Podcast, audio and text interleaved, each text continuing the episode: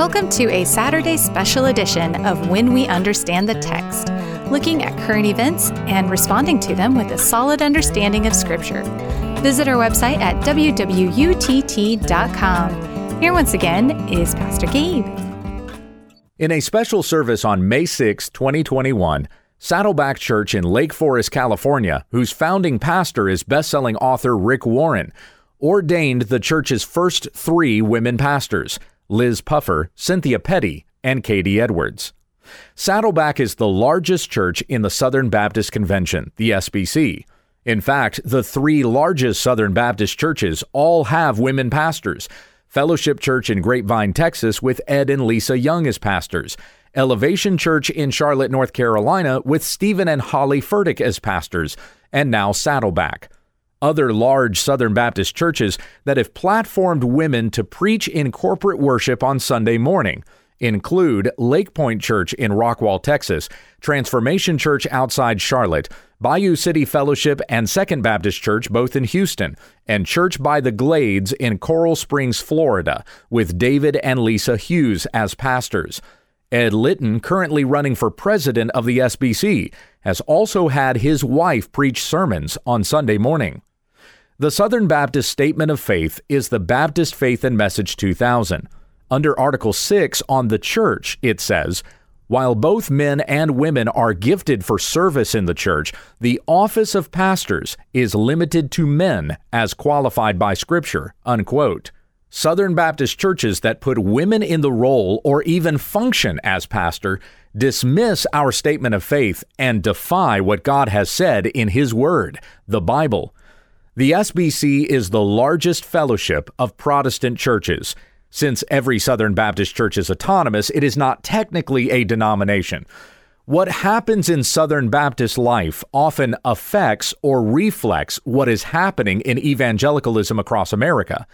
With the annual meeting of the SBC just a week away, the subject of women pastors is a controversy many are watching for it is a doctrinal issue more fundamental to the church than many understand.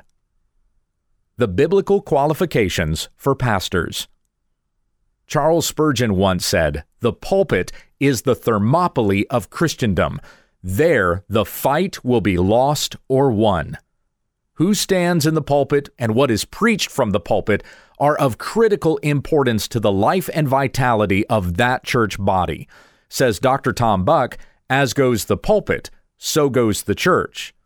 The main biblical texts that give the qualifications for pastors are 1 Timothy 3 1 through 7 and Titus 1 5 through 9. Other relevant texts include Ephesians 4 11 through 16, 1 Thessalonians 5 12 through 13, 1 Timothy 5 17 through 19, and 6 3 through 5, 2 Timothy 2 24 through 26, and 4 1 through 5. Hebrews 13 7 and 17, and 1 Peter 5 1 through 5. The Apostle Paul said to Timothy, The saying is trustworthy. If anyone aspires to the office of overseer, he desires a noble task. The Greek word in the text for overseer is episkopos, from which we get the word bishop. Later in 1 Timothy 5:17, Paul calls these overseers elders, Peter refers to the elders as shepherding the church in 1 Peter 5 2. This is where the word pastor comes from, as pastor means shepherd. So, overseer, bishop, elder, or pastor, these are all the same office in the church, and this office is to be held by qualified men. This is by the command of God, a design we see throughout Scripture. The elders of Israel in the Old Testament were only men. When Jesus sent out the 72, they were all men. The 12 apostles were only men. So the elders or the pastors in the church are to be men. In 1 Timothy 3, beginning in verse 2, we read, Therefore, an overseer must be above reproach, the husband of one wife, sober minded, self controlled, respectable, hospitable, able to teach not a drunkard, not violent but gentle, not quarrelsome, not a lover of money. He must manage his own household well, with all dignity, keeping his children submissive. For if someone does not know how to manage his own household, how will he care for God's church? Paul echoes these qualifications in Titus 1 5 through 9, adding that a pastor, quote, must hold firm to the trustworthy word as taught, so that he may be able to give instruction in sound doctrine and also to rebuke those who contradict it, unquote. That is pastoring, feeding the flock of God and fending off the wolves. It is crystal clear that only men are to be pastors. Not every man will be a pastor, but a man who aspires to the office desires a noble task, and he must meet the qualifications God has given. There is no separate list of qualifications for women as pastors or elders. There is not a single example of a woman as a pastor in the Bible. In fact, right before the qualifications for a pastor, we're given a direct prohibition against letting a woman perform even the function of pastor women prohibited from pastoring. In 1 Timothy 2 11 through 15, we read, Let a woman learn quietly with all submissiveness. I do not permit a woman to teach or to exercise authority over a man. Rather, she is to remain quiet. For Adam was formed first, then Eve. And Adam was not deceived, but the woman was deceived and became a transgressor. Yet she will be saved through childbearing if they continue in faith and love and holiness with self control. Timothy is told to teach the women in the church to have self control, which bookends these instructions. In verse 9, a woman is to adorn herself with modesty and self control, wearing self control as if it were a garment. In verse 15, women are given the reminder once again to be self controlled. Let a woman learn is a blessing for women and something countercultural at that time. Among the Jews, women were often illiterate. First century Rabbi Eliezer said, Anyone who teaches his daughter Torah is teaching her promiscuity or tiflut. Sotah 3 4. Among the Greeks, women were not invited to the schools of the philosophers. The church is and always has been inclusive of men and women. Acts 1:14 for they are fellow heirs of eternal life by faith in Christ. Galatians 3:28 and 1 Peter 3:7 but a woman was to enter as a picture of humility quietly with all submissiveness. Women are prohibited from teaching or exercising authority over men Preaching the Word of God to the people of God and giving exhortation is an exercise that is inherently authoritative. Paul told Timothy, Preach the word, be ready in season and out of season, reprove, rebuke, and exhort with complete patience and teaching. 2 Timothy 2 4. And to Titus he said, Declare these things, exhort and rebuke with all authority. Titus 2:15.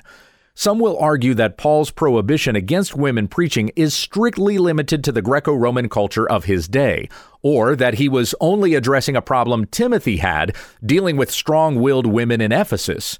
In a commentary on 1 Timothy 2 11 through 15, the late Scottish minister William Barclay wrote, quote, The early church did not lay down these regulations as in any sense permanent, but as things which were necessary in the situation in which it found itself. Unquote. However, it is quite plain from the text of Scripture that this instruction applies to all churches in all cultures at all times. How do we know that? Because Paul, exercising his authority as an apostle of Jesus Christ, pointed back to the order of creation. For Adam was formed first, then Eve, and Adam was not deceived, but the woman was deceived and became a transgressor. So, because Adam was the first one formed, and the woman was the first one deceived, a woman is prohibited from functioning as a pastor in the church. Notice the function of pastor is what Paul mentioned in 1 Timothy 2:12. He did not simply say, "I forbid a woman from being a pastor." He said, "I do not permit a woman to teach or to exercise authority over a man." Dr. Tom Schreiner, professor at the Southern Baptist Theological Seminary, SBTS, said the following: When we read 1 Timothy 2:12, it does not directly speak to the issue of office. It addresses the matter of function, prohibiting women from teaching and exercising authority over a man. It is interesting, therefore, that many seem to turn the verse around by allowing the functions but denying the office. Unquote. More than the office of pastor being off limits to women, she cannot teach an assembly of men and women. Mother's Day is not a day women get to preach, nor should she lead teaching in a mixed class of men and women. These are pastoral functions. This is not complicated, but a people not content with the Bible's clear commands will try to reorder God's order, just as Adam and Eve did. Some try to argue that women can be associate pastor as long as she is not the senior pastor, or she can preach as long as she's under the authority of the elders, or she can be a minister over men as long as you don't call her a pastor. Stop looking for loopholes. A woman is not to teach or have authority over men. Period. The New Testament puts no distinction between the office and function of a pastor. As I've heard it said, the office is the function and the function is the office. The pastor is the one who pastors, the preacher is the one who preaches. Whoever stands in the pulpit steers the direction of a church. So, having a good episcopology, or a biblical understanding of what it means to be a pastor, is of fundamental importance to the church why this is a fundamental issue. Though the scripture says Adam was not deceived, but the woman was deceived and became a transgressor, this does not mean Eve is most to blame for the fall. Romans 5:12 says, "Sin came into the world through one man, who is Adam. As descendants of Adam, we all inherit the sin nature of Adam." This also does not mean that women are more easily deceived than men. The vast majority of false teachers in the history of the church have been men. Paul rebuked the whole church of Corinth for listening to false teachers as Eve did. Quote, But I am afraid that as the serpent deceived Eve by his cunning, your thoughts will be led astray from a sincere and pure devotion to Christ. Unquote. 2 Corinthians 11:3. The woman was the first to be directly deceived by the serpent and then became an agent of Satan to tempt the man to sin. She should have listened to her husband, who was her authority, but she upset the created order and listened to the creature. Paul reminds Timothy of this so that he may teach the women of the church to remain humble, to recognize her low estate, and submit to God's order in which he has placed her. The traditional term for this is patriarchy, simply the understanding that the husband, father, or eldest male is the head of the family. More recently, the debate over women preachers has been termed complementarianism versus egalitarianism, but those waters are so muddy, I'm not even wading into them. Patriarchy is by the design of God, who formed the man first and gave him headship over his household. As said in 1 Corinthians 11:3 and Ephesians 5:23, the head of the wife is her husband. God told Adam, Of the tree of the knowledge of good and evil you shall not eat, for in the day you eat of it you shall surely die. Genesis 2:17. According to scripture, this command was given before Eve was made. Adam was to lead his wife, and she was to submit to her husband. This order was rebelled against when Eve listened to the serpent instead of her husband, and Adam listened to his wife instead of leading her. In the curse, God said to Adam, Because you have listened to the voice of your wife, and have eaten of the tree of which I commanded you, you shall not eat of it. Cursed is the ground because of you. In pain you shall eat of it all the days of your life. Genesis 3:17.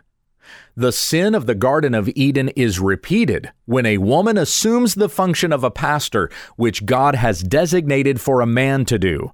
The prohibition against women preaching to the whole church is not merely a secondary or a tertiary matter.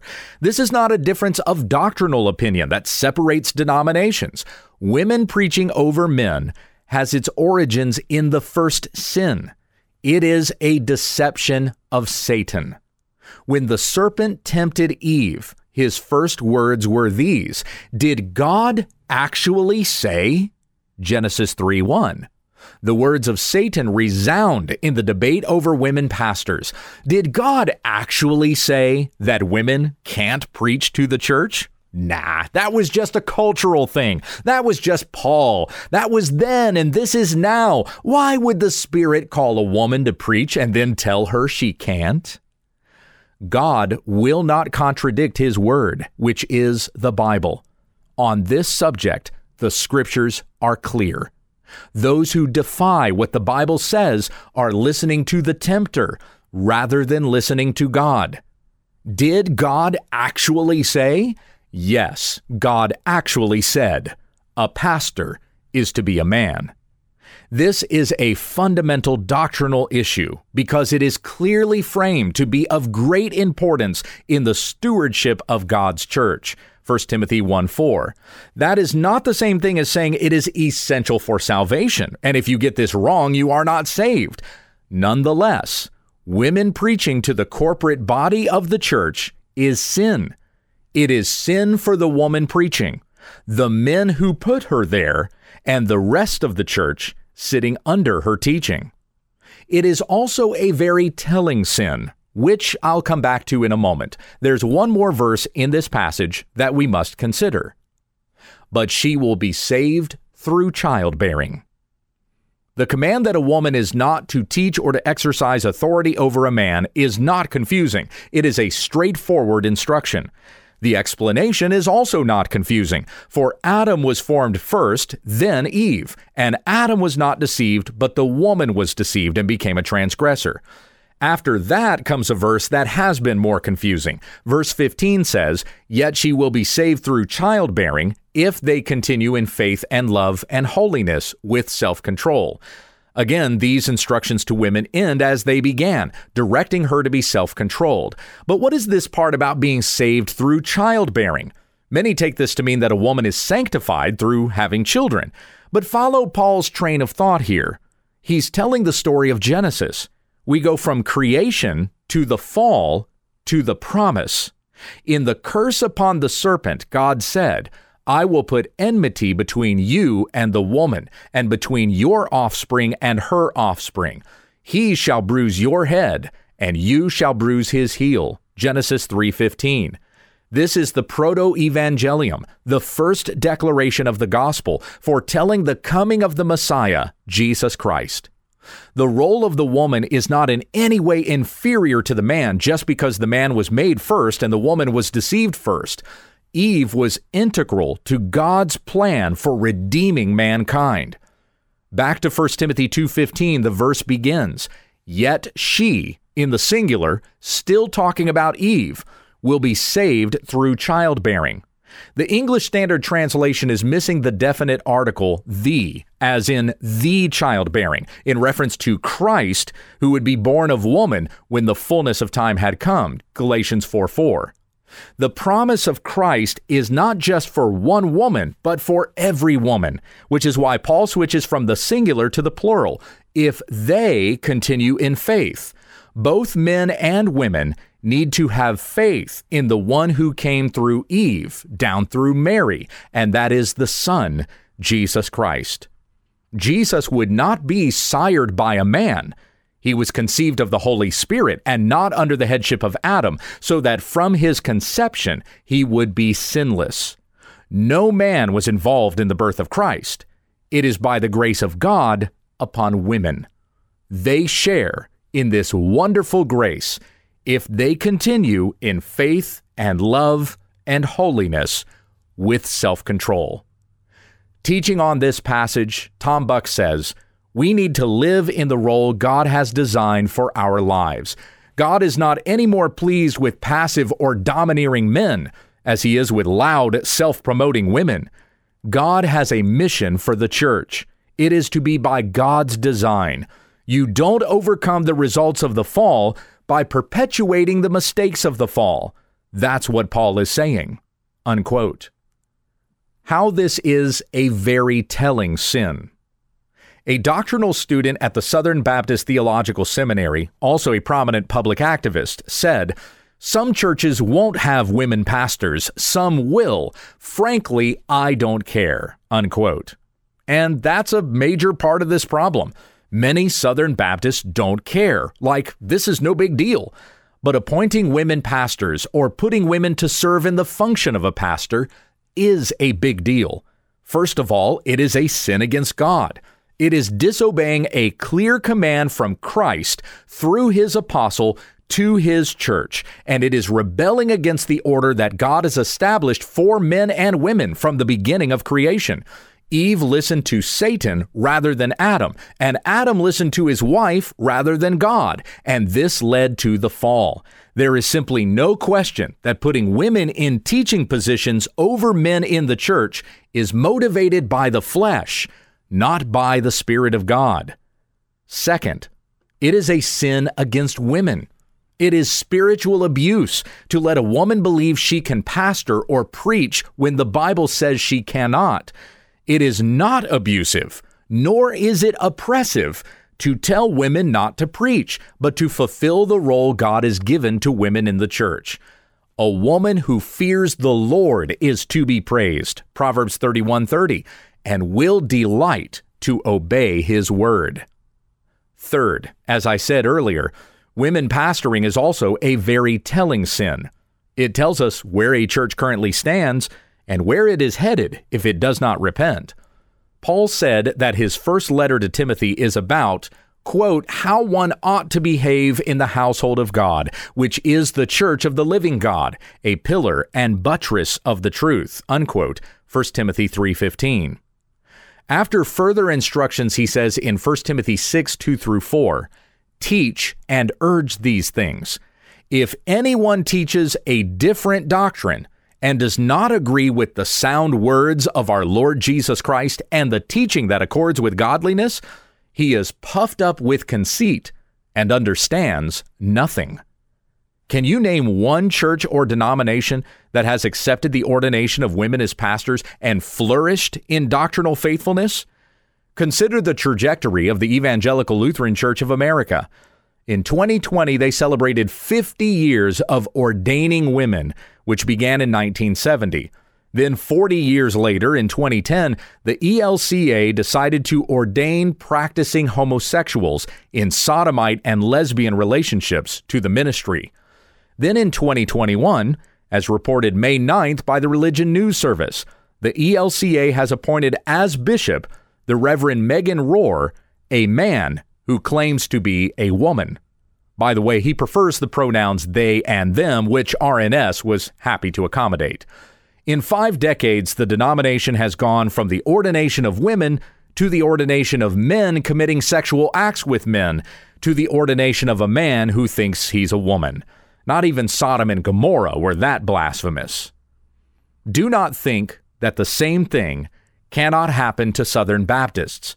The Southern Baptist Theological Seminary began at First Baptist Church in Greenville, South Carolina, before moving to Louisville, Kentucky, where the seminary is currently located. According to First Baptist website, they hired ordained women to staff in 1989 and began ordaining women in 1991. They eventually disaffiliated themselves from the SBC in 1999.